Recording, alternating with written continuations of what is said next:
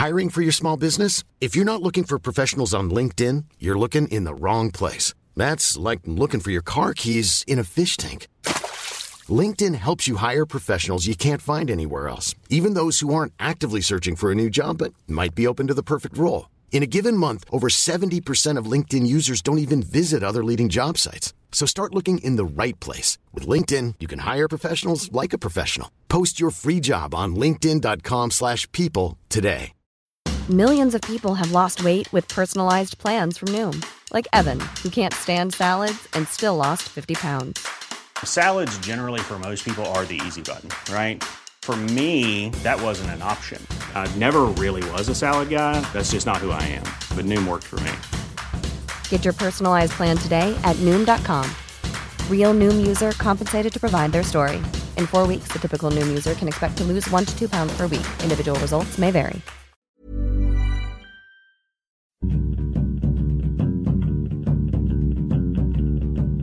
Hello, welcome to Film Fandango, the film podcast. My name is David Reed, and with me as ever is Mister Marek Larwood. Hello, Marek. Hello, David. Hello, listeners.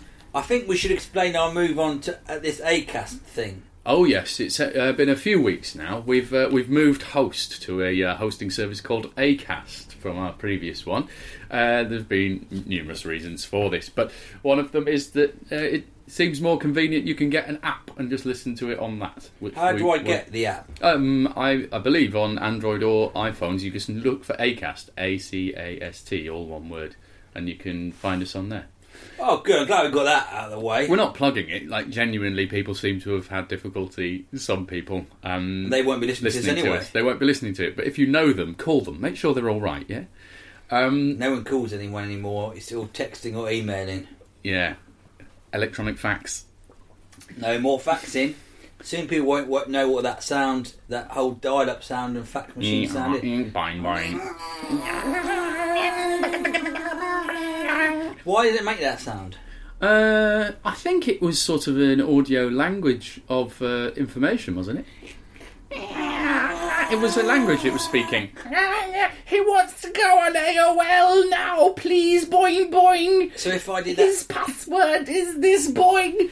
If I did that next to a printer... Yeah, if it was a spot-on impression, like if John Coleshaw did it, like, I mean, like, a perfect impression, like if John Coleshaw did it... Yeah, the best. Like, if it was so perfect, like if John Coleshaw did it, mm-hmm. then the computer would respond in kind. It would go, oh, he wants to go on A O L, then here's A O L for you. I'm talking about fax. Would it, a fax machine print oh, stuff out? Yeah, it would draw a picture for you.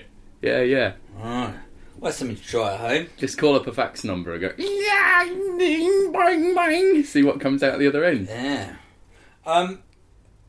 This is all... Uh, uh, this is all. Uh, uh, this is all leading to... Um, talking about the, the fall of man uh, and uh, due to machines. It, we, this was all themed. We were theming it. Thim, uh, you went to purpose. See Mad Max. I went to see Mad Max Fury Road. I haven't been to see it yet because none of the cinemas near me have it out, which is absolutely ridiculous. Yeah, I went. I tracked down a two D showing of it, as I like to do these days, um, at the the uh, Curzon Soho in London. Um, Mad Max Fury Road. Um, I mean, shall we talk about Mad Max and where it's come from first, because you have seen the previous films. Yes, yeah, a long time ago, but I was a big fan of them, especially the second one. Second one, Mad Max two, or as it was called in America, The Road Warrior. I didn't especially enjoy Mad Max Tina Turner. Uh, Mad Max Beyond Thunderdome. It's, it's, it's called Tina, Mad Max Tina, Tina Turner. Turner in America. Um, tell us about it, the story of Mad Max. Mad Max, well, as in the first... Because I, I'm, I had, uh, as is my wont... only seen Beyond Thunderdome before. What and I'd seen it you? many What's times. What's wrong with you? I clearly made the wrong decisions as a child. But surely so much I said to you, don't watch that one, watch the other two. I was probably about seven when I saw it, but... Um, That's wrong as well. Well, basically, I've spent the last week um, sorting this problem out. So, I have gone to the cinema to see Mad Max one, Mad Max two... and uh, Fury Road. All in one sitting? Uh, no, Fury Road I saw the day after. Mm-hmm. And I have also watched Beyond Thunderdome again as an adult so I can have a proper opinion on it. You so, must be feeling a bit... Uh, totally Mad Maxed out. Yeah. In fact, I was so into it, after Thunderdome finished, I then watched Waterworld again just because it, it became suddenly utterly apparent how much uh, it borrows from Mad Max Waterworld. It's just Mad Max on water. The entire thing is that. Anyway, so Mad Max, it's this the creation of a writer-director called George Miller, um, who's an Australian guy. He made this film for no money. It was like three hundred fifty thousand dollars or something, with uh, Mel Gibson as the star, and it's this mess, wonderful mess of a B movie. It feels like um, Evil Dead or something like that. Don't they go after? It's, it's, it's set in the apocalypse, isn't it? It isn't really. It's sort well, of it isn't. It isn't. It, it, it, it's not the lo- apocalypse. They haven't got a location because something's got nice green grass in it. It's then. a bit Judge Dredd in that Max is a policeman in a, some sort of dystopian future where it's just wasteland because they use Australia to film in, and he wears leathers and drives motorbikes and cars, and they go after basically. Can they go? His wife is to me. Road road ga- road gangs, biker gangs. Are the baddies, oh, no. and his wife and kid are mix, get mixed up in it all as well. Isn't um, it a bit strange that this has all come out the same week as those the biker gangs did that massive gangland shooting in America? Oh yeah, yeah, yeah. No, yeah the th- same week um, in the eight in the seventies when it came out. Do you no? This week it's come out in the news now. The same oh really? As Mad Max. Do you think? Yeah. That that. They've it's been copycat. Paid? Oh, I see. It's a viral marketing campaign. Yeah, got that to... would be. Deeply gross. Um, I don't believe that. I think it is. Okay. Okay, well. Uh, if you agree with Marek, then buy one of our I Agree With Marek t-shirts. Uh, we don't sell the alternative. Um, no, uh, so Mad Max, it's this strange film and it's mental and the villain is a guy, um, a guy called Toe Cutter, and it's just so odd and structured bizarrely, but you've got these incredibly violent... Uh, stuff of, you know, people getting hands ripped off and getting hit by cars and all sorts, and it's sort of wonderful. They then made... You know a famous climax of him on the road at the end uh, in Mad Max? I'm a shot I remember of him standing on a road after he's fallen off his bike or something, I can't remember what it mm. is. Yeah, yeah. Um, well, it's... yeah. It's good though, isn't it? It is good, and it's got this very Australian sense of insanity about it that I think is... reminiscent of Australian horror films. I don't know how many Australian horrors you've seen, but it's got this... Oh, same fucking loads, man! Mate, so it's got this oddness to it. It's sort of unsettling weirdness about it. And the sequel does as well. They they got they got some more money for the second one, and uh, they basically rebooted, much like Evil Dead. Again, it it just I'm only using Evil Dead as an example because it felt like the same progression as the second one. They basically remake the first one with more money, but the second one is brilliant. Yeah, uh, exactly. It, it, I've only quite seen... like uh, Roberto Rodriguez actually with El Mariachi and then Desperado. Yeah. They remake the film but call it a sequel. Um, and Mad Max two is called The Road Warrior in America because they his thought... wife isn't in the Mad Max two, is it? It's just him looking for petrol. Uh, no, they they use footage from the first one in the setup of Mad Max two. Okay. And sorry, spoilers for Mad Max, guys. Uh, his wife and kid are dead, um, and so oh shit, mate. And so that's and it is now in a post-apocalyptic landscape now. Um, although there's no reference to World War Three. Which there is in Thunderdome, but uh, it's they're all so disjointed and they don't quite follow on. But there's something wonderful about them. And Mad Max two, it's basically a cowboys and Indians, but in a future punk world. The start is horrific, isn't it? It's a horrific scene of that woman getting attacked, isn't it? At the start. Yes, yeah, yeah, yeah. Um, and there's remember. a fantastic little kid with a, a boomerang that uh, cuts people's fingers off. And oh stuff. yeah, I it's remember. It's sort of hyper violent. And what George Miller does incredibly well is this.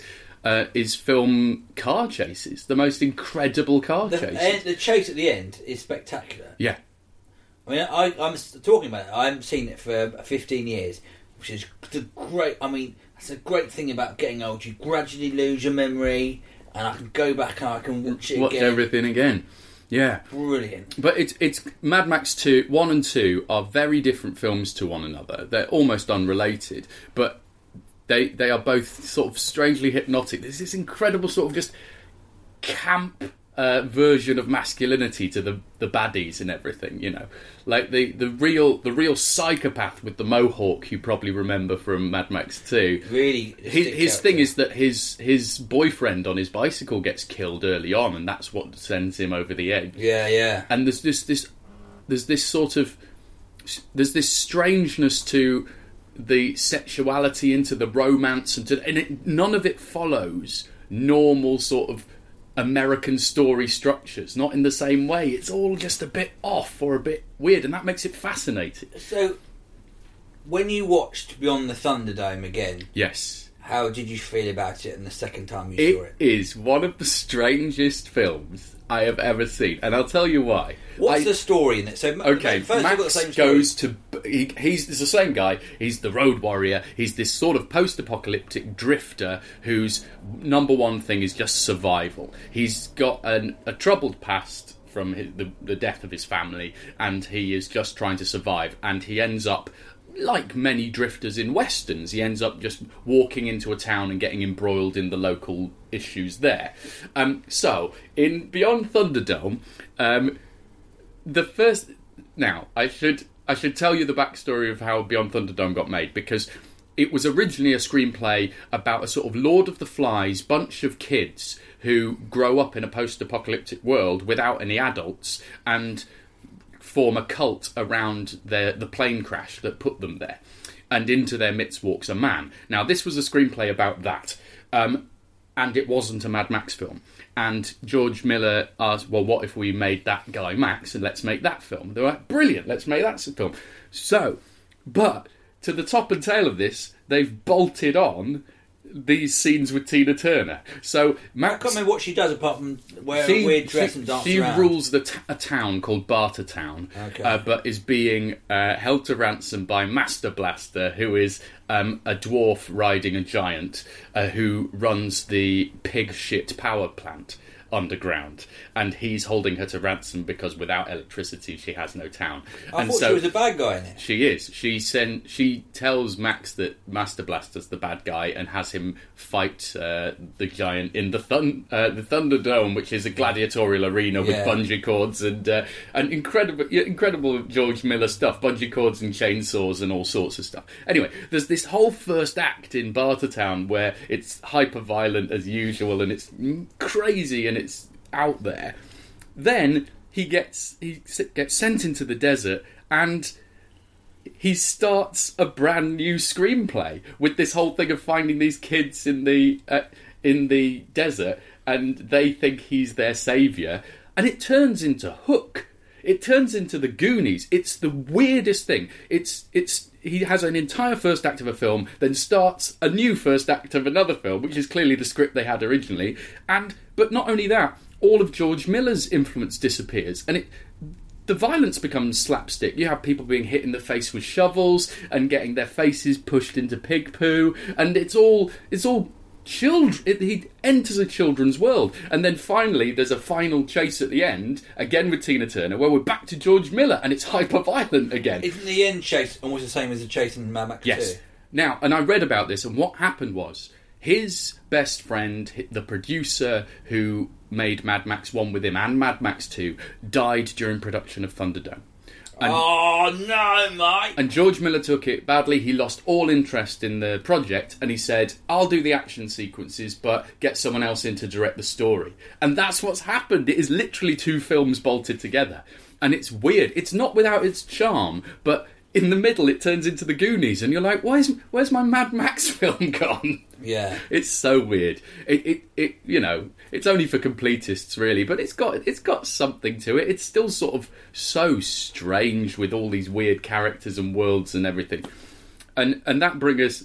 And then there was a thirty-year gap, and that brings us on to Mad Max Fury Road. Finally, George Miller, the same guy...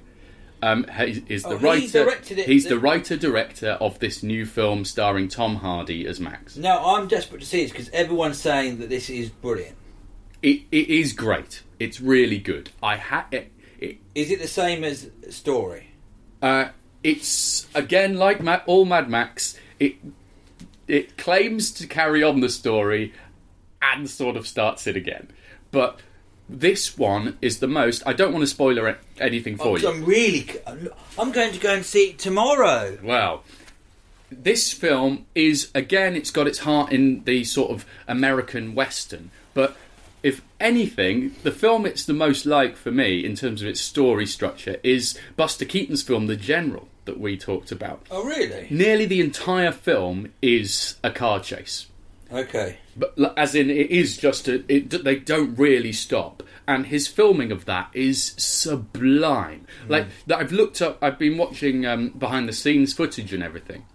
And what's strange is that he's done nearly everything, practically. There's very little C G I in it. And the modern C G I elements are the weird things that feel out of place. Also, the grading of it makes it seem faker than when you see behind-the-scenes oh, really? footage. The behind-the-scenes footage is almost more impressive because you go, okay. bloody hell, they're actually doing that. That's Whereas everything's, everything's so uh, yeah, so colourful and, okay, yeah, yeah, and, and bright and high def that you go, well, a lot of this must be green screen. None of it is. Really? None of it is. That's um, a shame. Uh, so Tom Hardy, playing Mad Max, he's specialising in films of him in a car, isn't he? Yeah, oh, yeah, yeah, yeah. I mean, the mashup of Locke and Mad Max is going to happen, isn't it? I mean, it's got to. Um, and he's signed on for more. The next one's already been announced. It's going to be called Mad Max Wasteland. Is he good? Uh, he's great. Now, what's weird about this film, um, and what's... Um, isn't what's it, Charlize Theron? Charlize Theron plays a character called Imperator Furiosa. All the names in Mad Max are wonderful. Um, and... This is her film. Oh, okay. Not really about Max at all. But that's that's fine, because Max was always a Han Solo figure. He was never a Luke Skywalker. He yeah, wanders yeah. into somebody else's life and decides to help them out, because he's a drifter. So it, the, sto- the uh, spine of the story is Furiosa's quest, basically. And it's it's well it's well worth seeing. I, I'd be interested... Well, I hope we can talk again once you've seen it, because... This has got eight point eight on IMDb. It has shot up to the twenty-third best film of all time. No.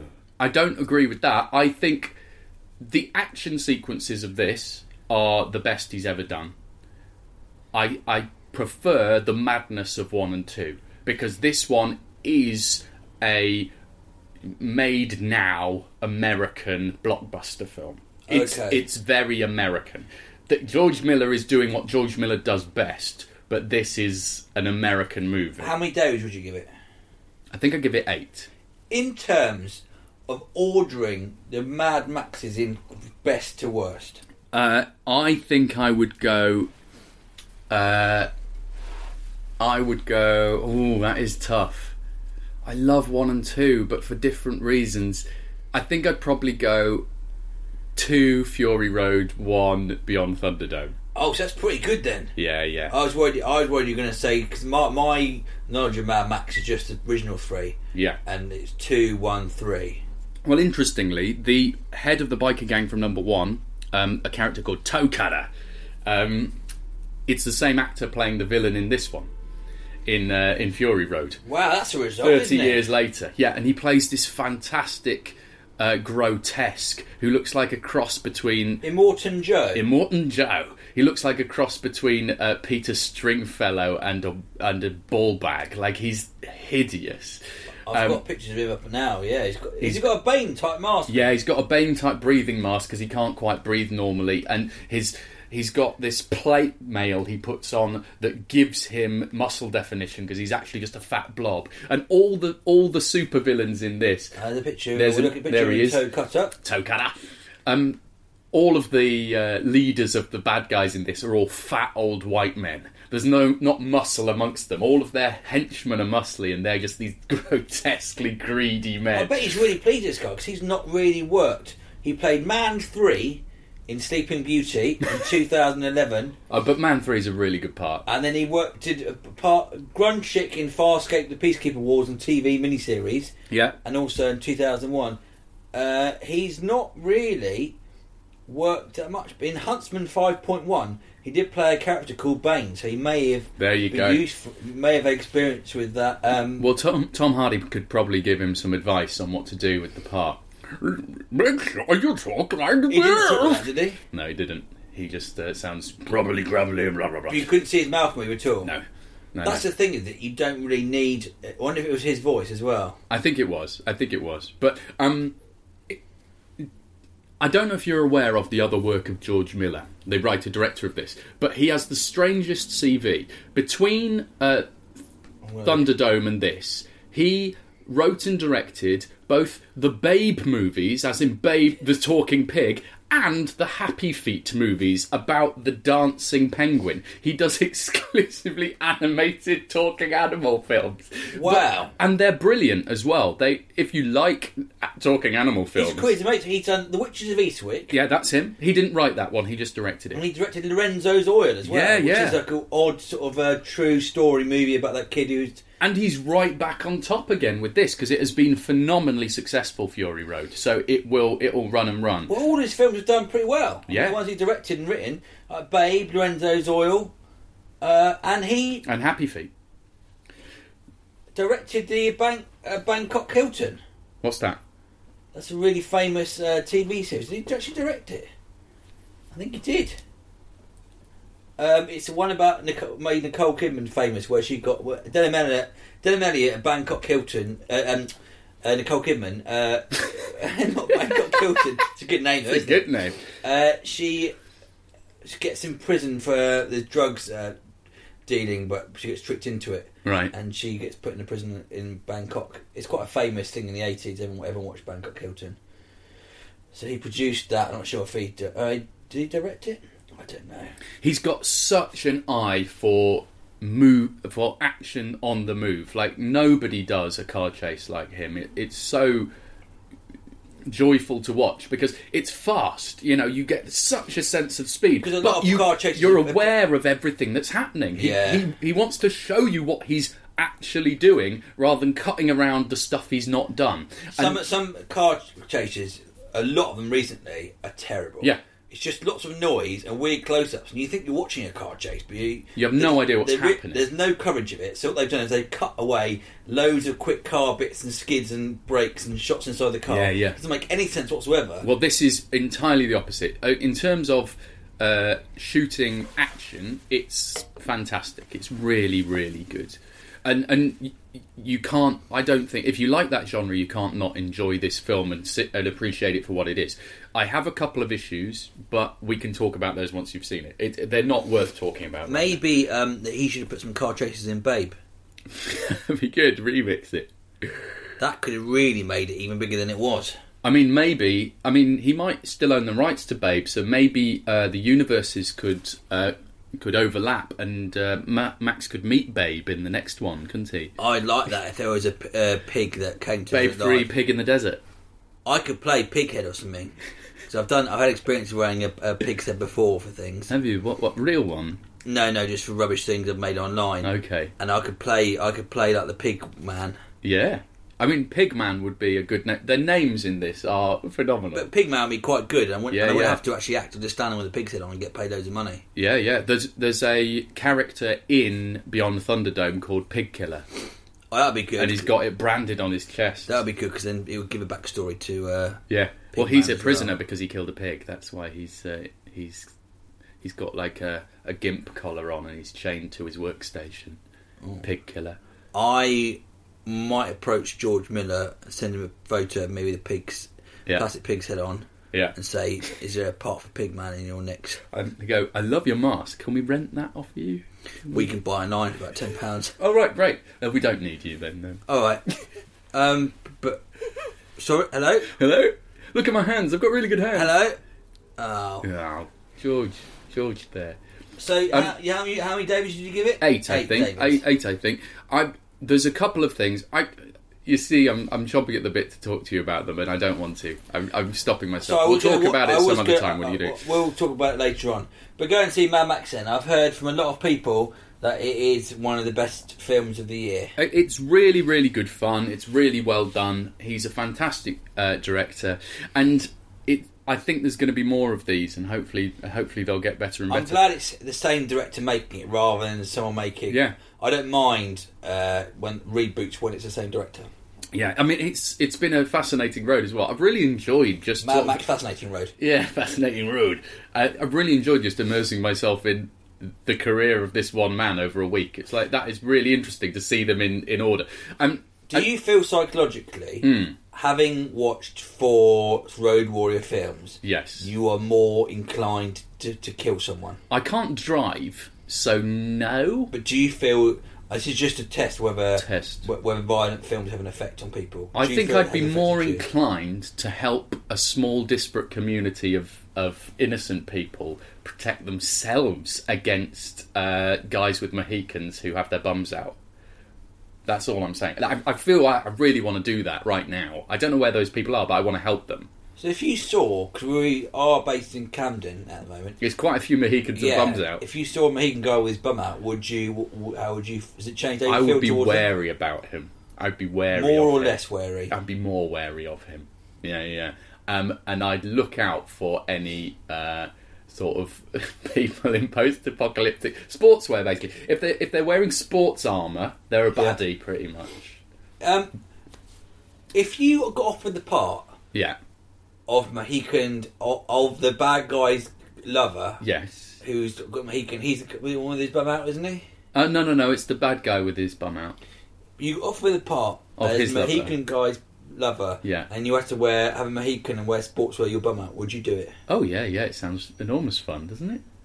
Would well, you just, not? You want to play a pig, so... I'm playing the pig man. I'd be playing a human I've being. Got, mate, I've got definitely got my bum out. Yeah, that's right. I mean, pigs don't wear trousers. Yeah. It's not a cartoon. Yeah, it's going to make it real. Yeah, yeah. All right, well, that's We're both nice. in that.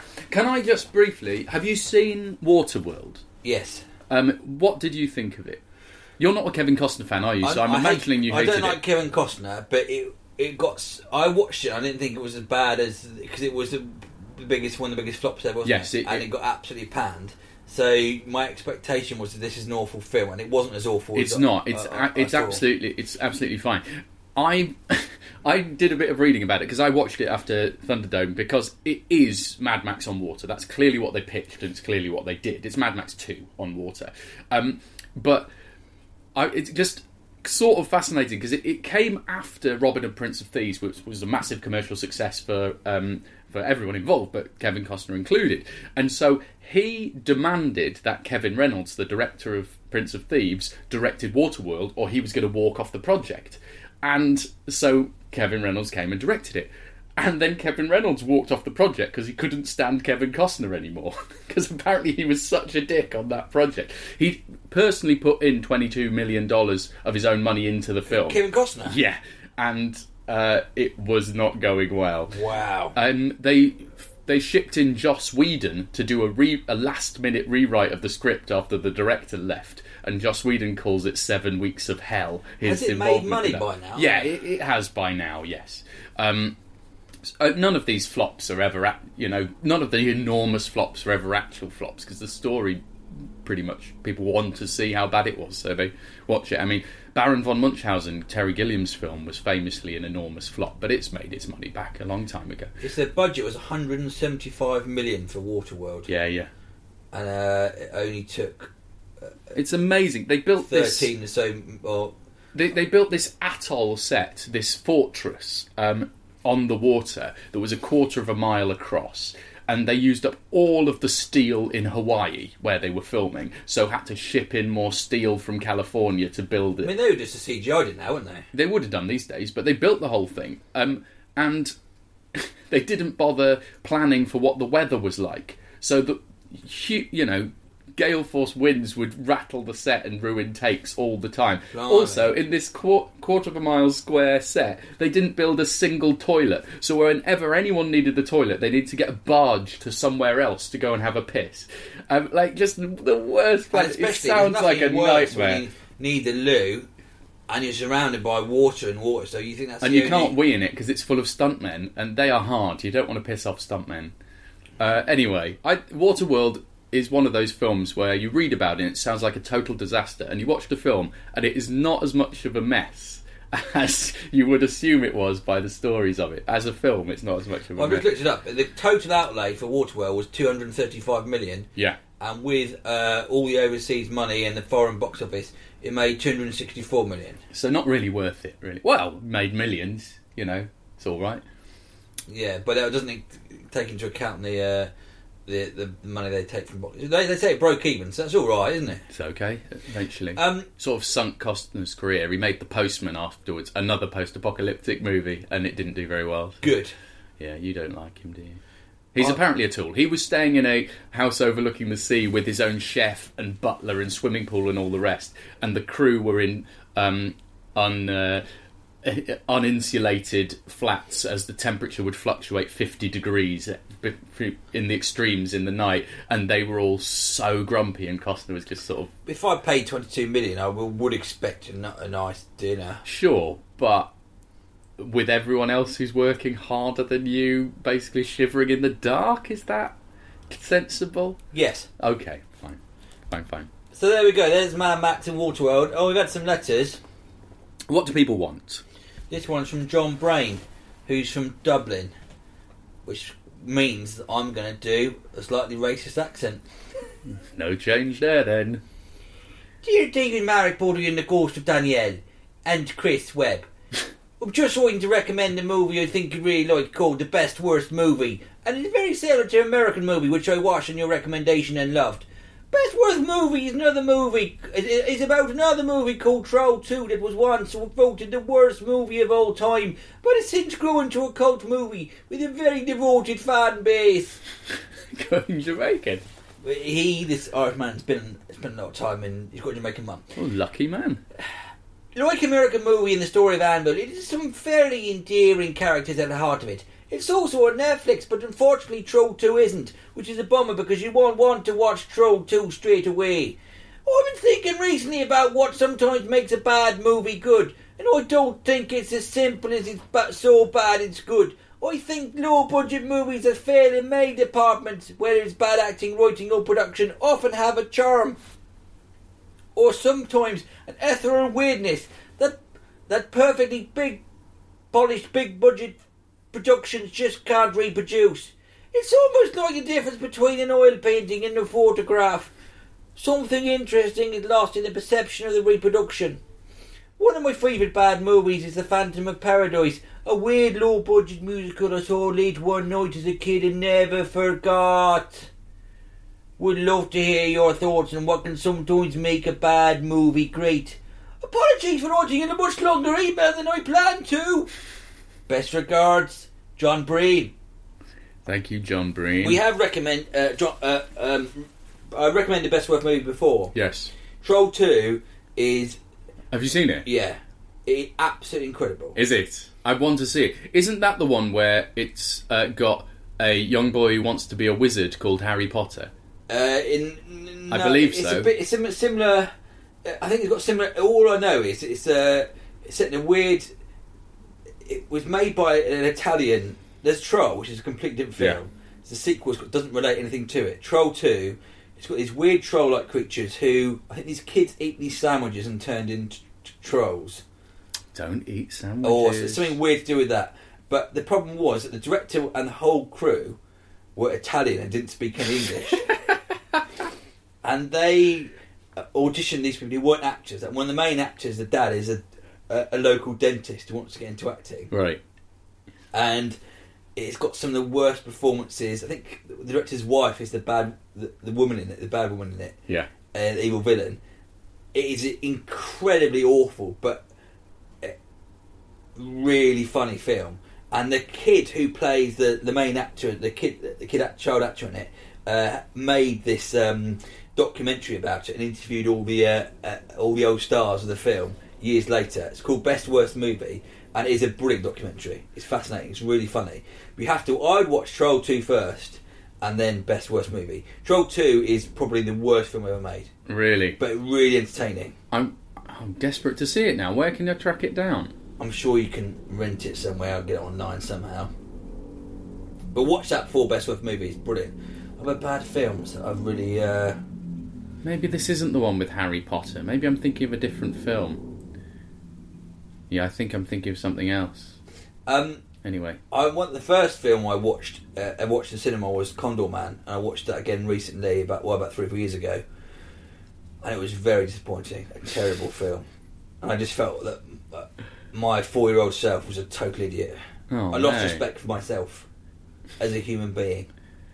It's Troll. The original Troll has a character uh, called Harry Potter and Harry Potter Junior And he's played by the same kid who is Atreyu, the warrior in Neverending Story. Oh, okay. It's the original Troll, not Troll two. I'm trying to think, well, the plot of Troll two is... I'm sure it's something to do with sandwiches.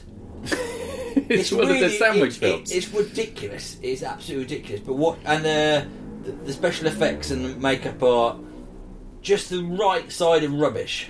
There is some... It's a subtle art being so bad it's good, because so many things are just boring. If you're boring, you're bad, bad. There, there, there's no there's no doubt about it. You can be bad and boring, and therefore it's just an unwatchable mess. There's something wonderful about people trying really hard and failing yeah. that that just is fascinating, because you go... These decisions are so bizarre. I sort of love them. I think it has to be like that. Like, Showgirls is a bad film, but every decision that's going on is just so strange. You're like, what are you doing? I think that's the appeal of Nicolas Cage, not to bring it back to him for too long. But, you know, it's like, what on earth possessed you to do it like that? But at least you're not boring. You can't possibly be boring when you're... What's the Vampire's Kiss, was it? Yeah. And what? That's a perfect example yeah. of that. It's so... bizarre that these were the choices that got made. And there's something about George Miller's early work that's exactly the same. It's not it's not so bad it's good. It's just never dull, because you're like, I've never seen somebody do a scene like that like that before, or what on earth is that character? You realise just how it... ingrained you are yeah. with the logic of the arc of the stories, the Hollywood thing, when you watch a film like Vampire's Kiss, because it yeah. seems so yeah, alien. Yeah, yeah. And, and Ma- Troll and two as well. Mad Max one. It's a revenge story, basically, but the incident that sends him on a path to revenge doesn't happen until the last twenty minutes. And it's just like... But that may seem unbalanced and front-heavy, but you just...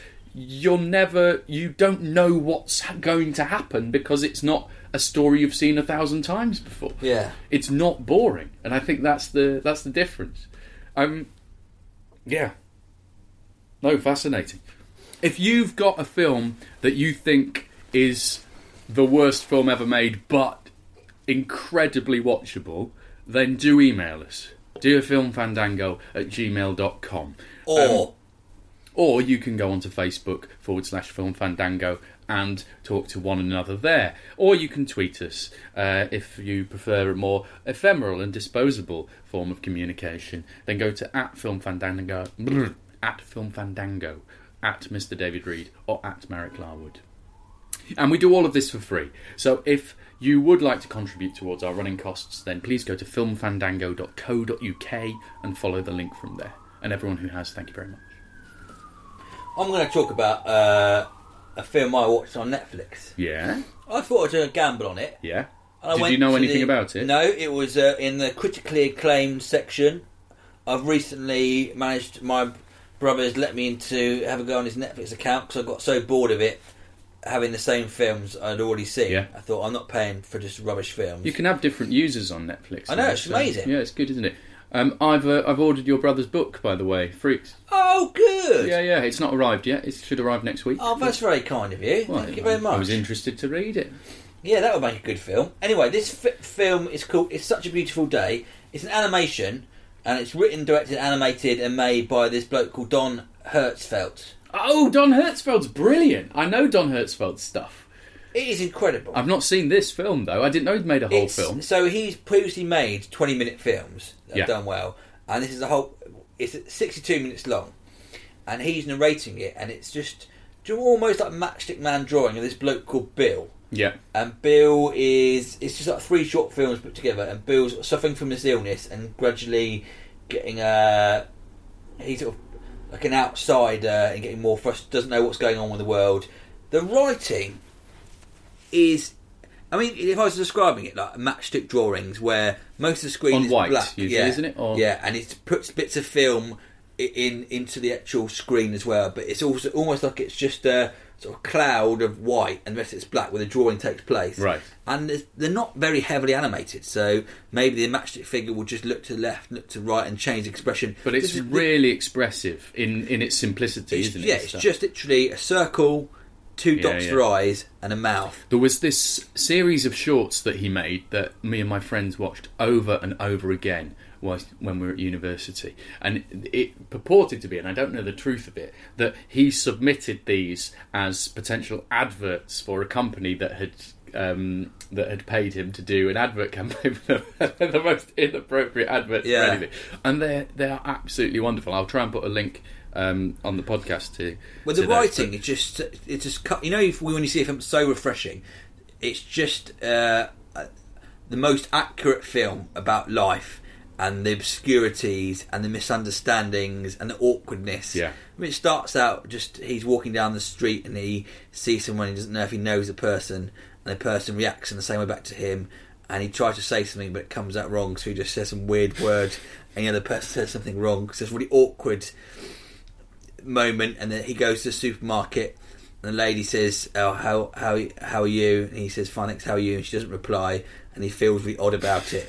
It's it's just perfect moments. The writing is just cuts through everything, yeah. and his voice as well. The way he. It's almost hypnotic. You hear this. Is it his voice? Yeah, he's he's narrating the whole thing, and it seems like a t. In one, you think, oh, a man narrating a matchstick comic for an hour sounds tedious, but it is brilliant. What's it called again? It's called uh, the. It's Such a Beautiful Day. It's Such a Beautiful Day, and it's on Netflix. It's probably it's on, on something else as well, isn't it? Uh, and it's three short films put together. I tell, I'll tell you something that uh, we've talked about in the past, and I've just discovered now exists. Um, not plugging anything. We talked about there is no place you can search for something and see what service it's on. Yeah. Um, the, they've recently brought it in on the Xbox. So that's how I found Thunderdome. That if you go to the search engine on the Xbox's homepage and just type in Thunderdome, it goes, that's available on Blinkbox, Netflix, Microsoft Zone, and and it tells you where it can be found. Oh, so great. If you're already a subscriber to one of those services, you go, oh, brilliant, I've got it for free. And, and uh, you can now do that. And so I'm sure if they can do it, others can. Because pr- before, we we I think when we talked about it before, we assumed it was sort of... They, the companies themselves were resistant to it because they yeah. didn't want people to find it elsewhere, you know. But it seems to be happening now. So, if you've got an hour to kill, watch this brilliant, unique take on life. It shows you don't need uh, C G I or anything. You yeah. can just be simple magic drawings. As long as the ideas are there, then you can create a really powerful film. An hour's an interesting amount of time for a feature as well, isn't it? And because, you know, usually things tend to fit into these sort of uh, half an hour, forty-five minutes or ninety, but an hour, bang on. It's, I mean, that's. I'd be interested to see that. What yeah. Kind of, what kind of feel it is. Well, that's about it, isn't it? Cool. Yeah, that's enough for this week. Um, we will be back next week. Um, so, in the meantime, keep, keep watching, watching the, the films. films.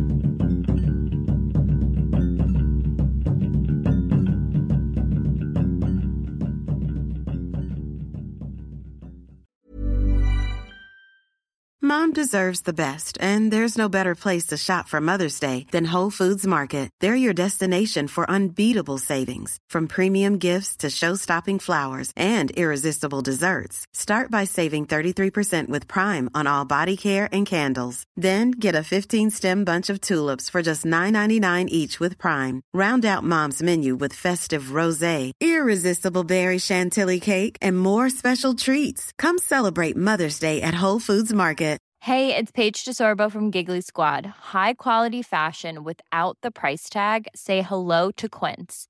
I'm snagging high-end essentials like cozy cashmere sweaters, sleek leather jackets, fine jewelry, and so much more. With Quince being fifty to eighty percent less than similar brands.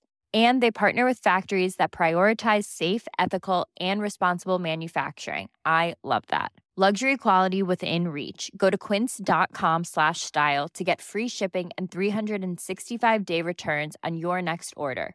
Quince.com slash style. When you make decisions for your company, you look for the no-brainers. And if you have a lot of mailing to do, Stamps dot com is the ultimate no-brainer. It streamlines your processes to make your business more efficient, which makes you less busy. Mail checks, invoices, legal documents, and everything you need to keep your business running with Stamps dot com. Seamlessly connect with every major marketplace and shopping cart. Schedule package pickups and see your cheapest and fastest shipping options from different carriers. With rates up to eighty-nine percent off U S P S and U P S rates. And with the Stamps dot com mobile app, you can take care of mailing and shipping wherever you are. Make the same no-brainer decision as over one million other businesses with Stamps dot com. Sign up with code PROGRAM for a four-week trial, plus free postage and a free digital scale. No long-term commitments or contracts. That's Stamps dot com.